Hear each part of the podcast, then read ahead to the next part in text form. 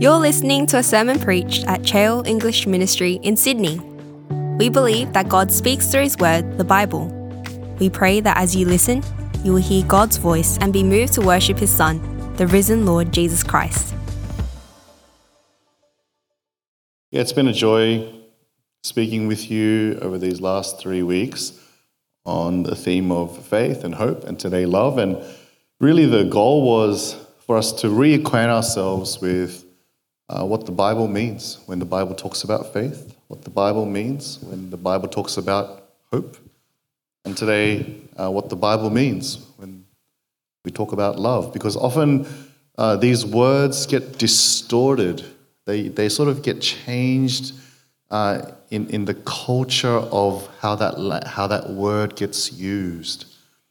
And sometimes those shifts can be subtle. Uh, you might be aware of some of these following um, things that I'm going to read out. Uh, there was like a survey of some kids aged four to eight, and uh, they were asked to define love. And these are some of their responses. Love is when my mummy makes coffee for my daddy, and she takes a sip before giving it to him to make sure the taste is okay. These kids are pretty good. Love is when you kiss all the time. Then, when you get tired of kissing, you still want to be together and you talk more. My mummy and daddy are like that. They look gross when they kiss.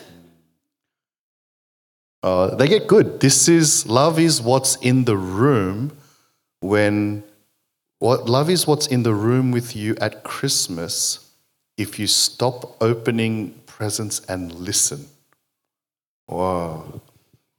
And then this one, if you want to learn to love better, you should start with a friend who you hate.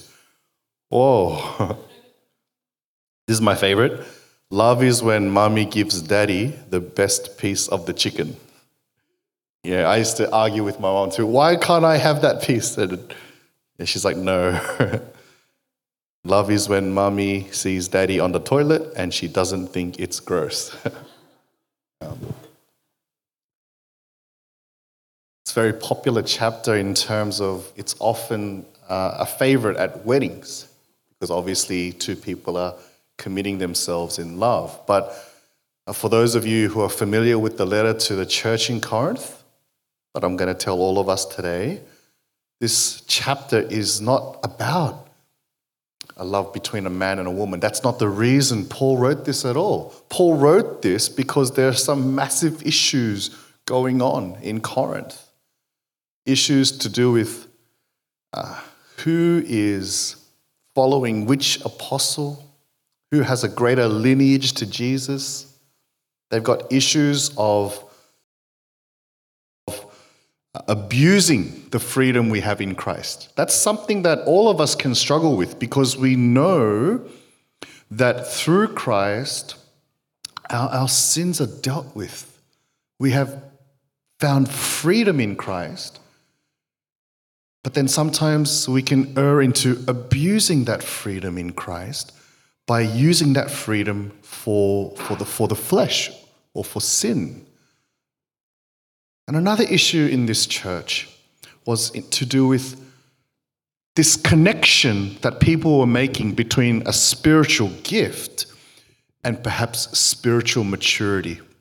And that's something that we do today as well. Sometimes, without realizing, what we do is we equate spiritual gift with spiritual maturity. And one of the things that God has done so that we can all remain uh, humble and c- consider the other person better than ourselves is to show us that spiritual gifts don't equal spiritual maturity. In this chapter, before we get to the last part of chapter 12 says, And now I will show you a more excellent way. And it's the way of love. Now, in the church, as well as perhaps in the culture, there were things that were upheld as highly esteemed, highly valuable things. Now, today we have some of those things too, and we're going to see uh, a bit of an overlap. But today, for example, we value, you know, intelligence, athleticism. Like we, we our sports stars, you know, go Tigers, off the planet. two for two. Yeah, yeah, yeah, yeah. yeah. Um, we value beauty. We, we, we value certain things. And there are some things that perhaps was important then that are not as important today because of how things have changed. So one of the things that was really important was, was eloquence. If I speak in the tongues of men, it's, it's not just an ability to speak different languages, but to speak in great, great language, in greatness. Or, in fact, whatever they thought of as tongues of angels, whether theoretically or not, arguments there. But Paul says, if I do not have love, I'm only a resounding gong, just a noisy cymbal. So eloquence and language was seen as important. Another one was obviously knowledge. We still value that today. Knowledge to fathom the mysteries. You know, someone in our world was smart enough. Some, some group of people were smart enough to, to figure out the genomic sequence of this thing that they called the COVID thing. And they, you know, we, was, we, we, are, we, we continue to amaze at what we can do. And faith.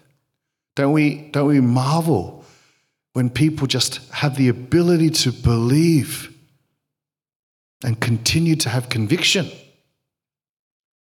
And we all value charity, sacrifice.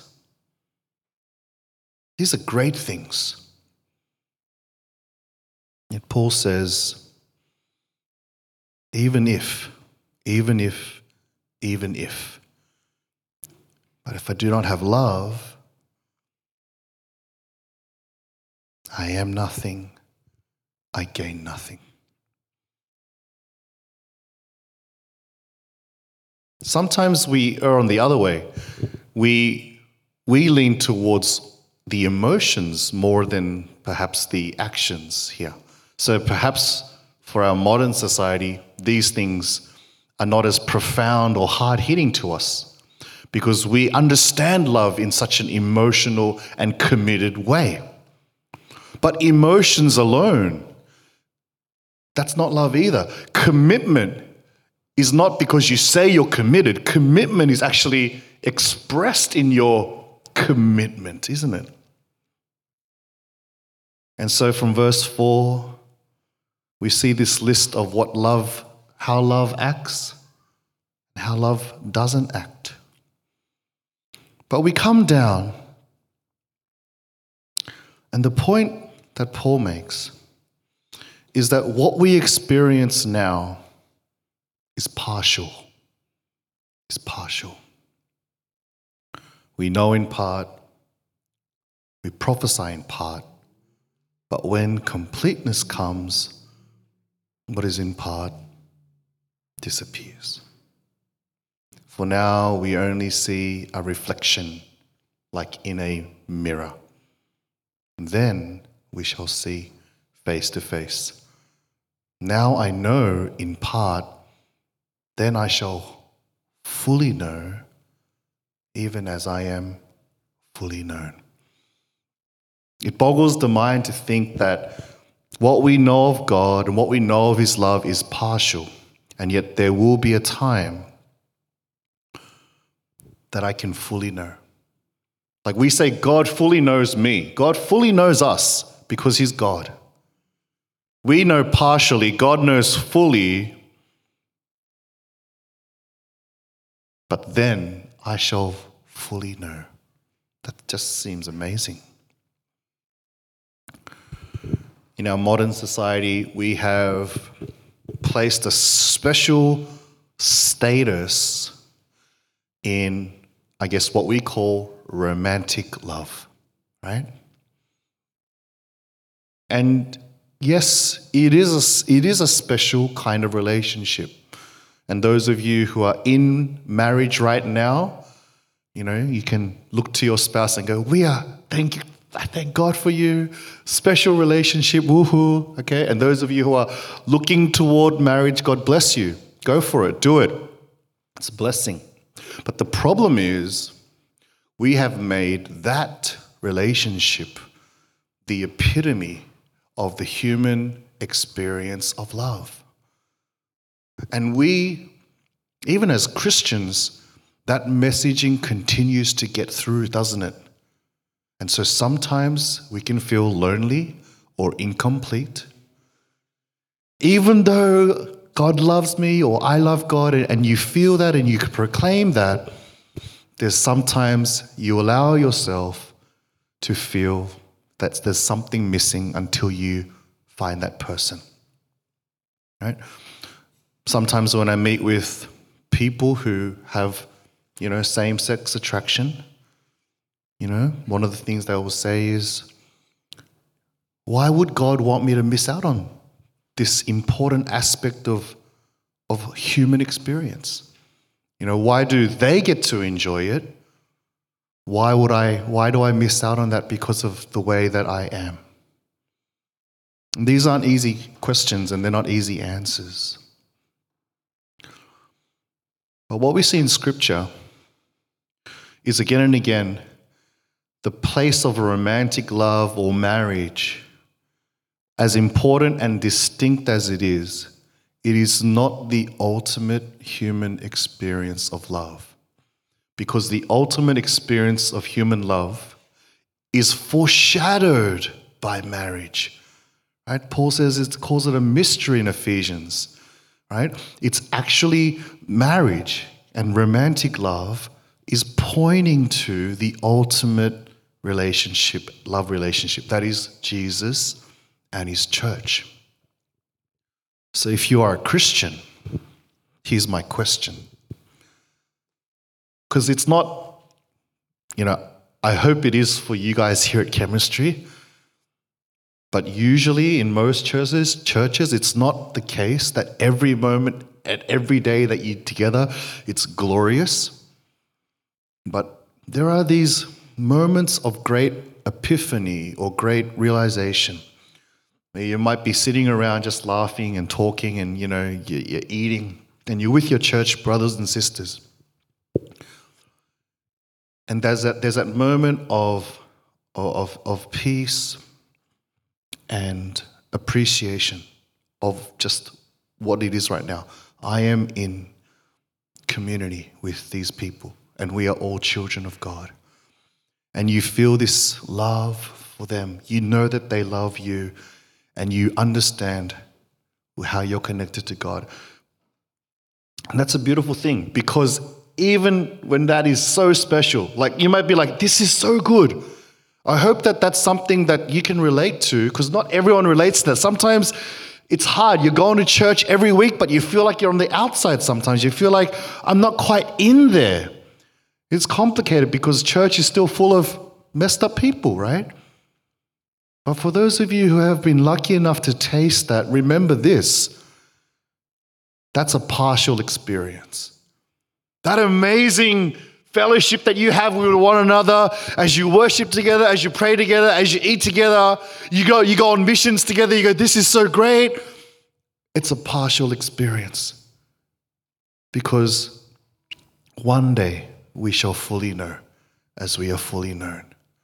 Now, for those of you who haven't quite tasted that, it may be because you're still thinking about the gospel, you're, you, are you're wrestling with, the, with, with what Jesus is asking you to respond to.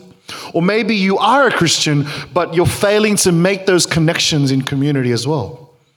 I want to encourage you. I want to encourage you. Because when you're faced between the reality that you think you're experiencing and the reality that the scriptures are saying, which one will win? Which one wins out in your, in your belief system? Because there's sometimes a tension there between what you are feeling and what you see scripture saying. And God is gracious, but his church on earth is not, not perfect. So may you prayerfully and patiently continue on. And may you be the one who uh, takes those extra steps to love and to commit yourself to this community.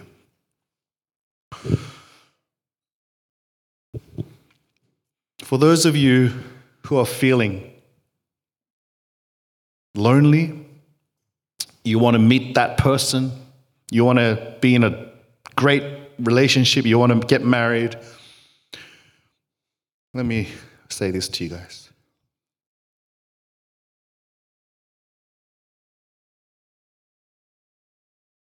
If Jesus is not your love, right? If, if, if the love of Christ has not uh, become the truest treasure for you, then your hopes to be fulfilled in that marriage will disappoint you. But if you can enter into those relationships with a great connection to Jesus, your love, then it allows you to enter that relationship and serve that person and love that person. And that is the foundation that can build your marriage. So when I did a when I did a wedding a couple of weeks ago, I got the husband, the, the groom, and the bride to say to one another, "You are my second love." That's what, and, and they said it so loudly. you are my second love that they shouted to each other. But it's true. It's true, isn't it? You know, you make your spouse your ultimate in life, and that's going to lead to challenges because we are not supposed to see marriage that way. It's a partnership, it's a way for two people to walk and serve the Lord together.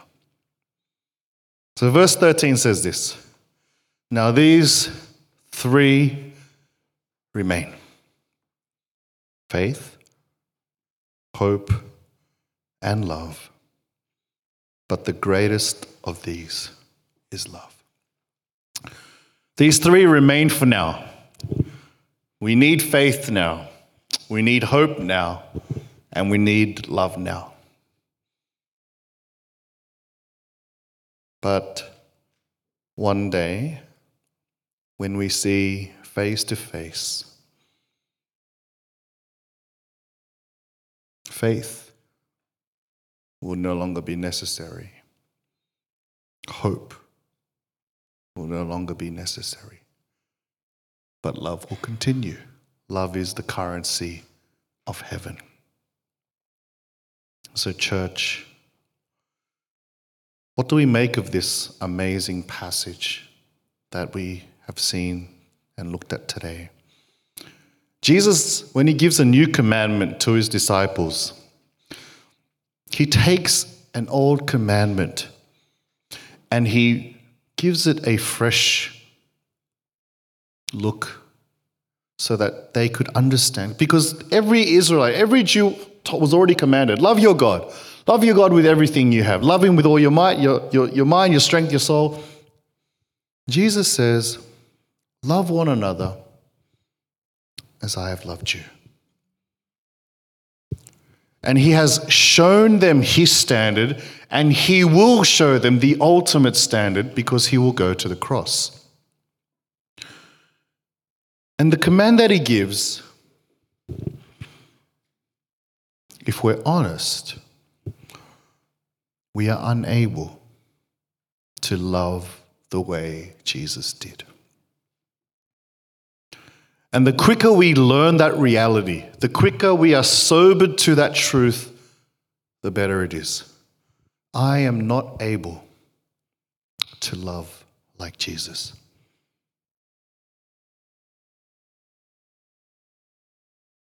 And so we realize in our own shortcoming why we trust in Jesus and why we are not just we just we don't just have him as our savior through him he makes us new he makes us a new creation and as He works in us, He changes us. And as He changes us, we can begin to take after Him. And so, the long history of the faith, there are plenty of villains. Don't get me wrong, there are plenty of villains in the story of the Christian church in its last 20 odd centuries. People who have dishonored God's name. But there are also those who have remained true to the end as they have known Christ's love and they have lived it out in service to his name. And they've endured humiliation, suffering, torture. They have reached out and loved to a capacity that was beyond their own normal self because of Christ. Jesus gives this command, but he also promises his disciples, I will be with you. It's not a command to be obeyed or fulfilled on our own strength. So, first, we realize I cannot love like Jesus. And secondly, we realize in Christ, He gives us that strength to continue to love more than we thought we could. Church, it's the one way that the world knows that you are his disciples. Way. That means that everything else, as wonderful as it is, if you don't have love, it's not important. If your pastor can speak sermons that sound like angel sermons, if you have the gift of knowledge and understanding, if you have lights and sound that sounds spectacular, if you guys give your tithes and offerings to charity and your church becomes a sacrificial community. But if you do not have love, it's nothing. So, chemistry, located here on the corner of Concord and Parramatta Road. May you love each other, and may this city know that Jesus is Lord. Amen.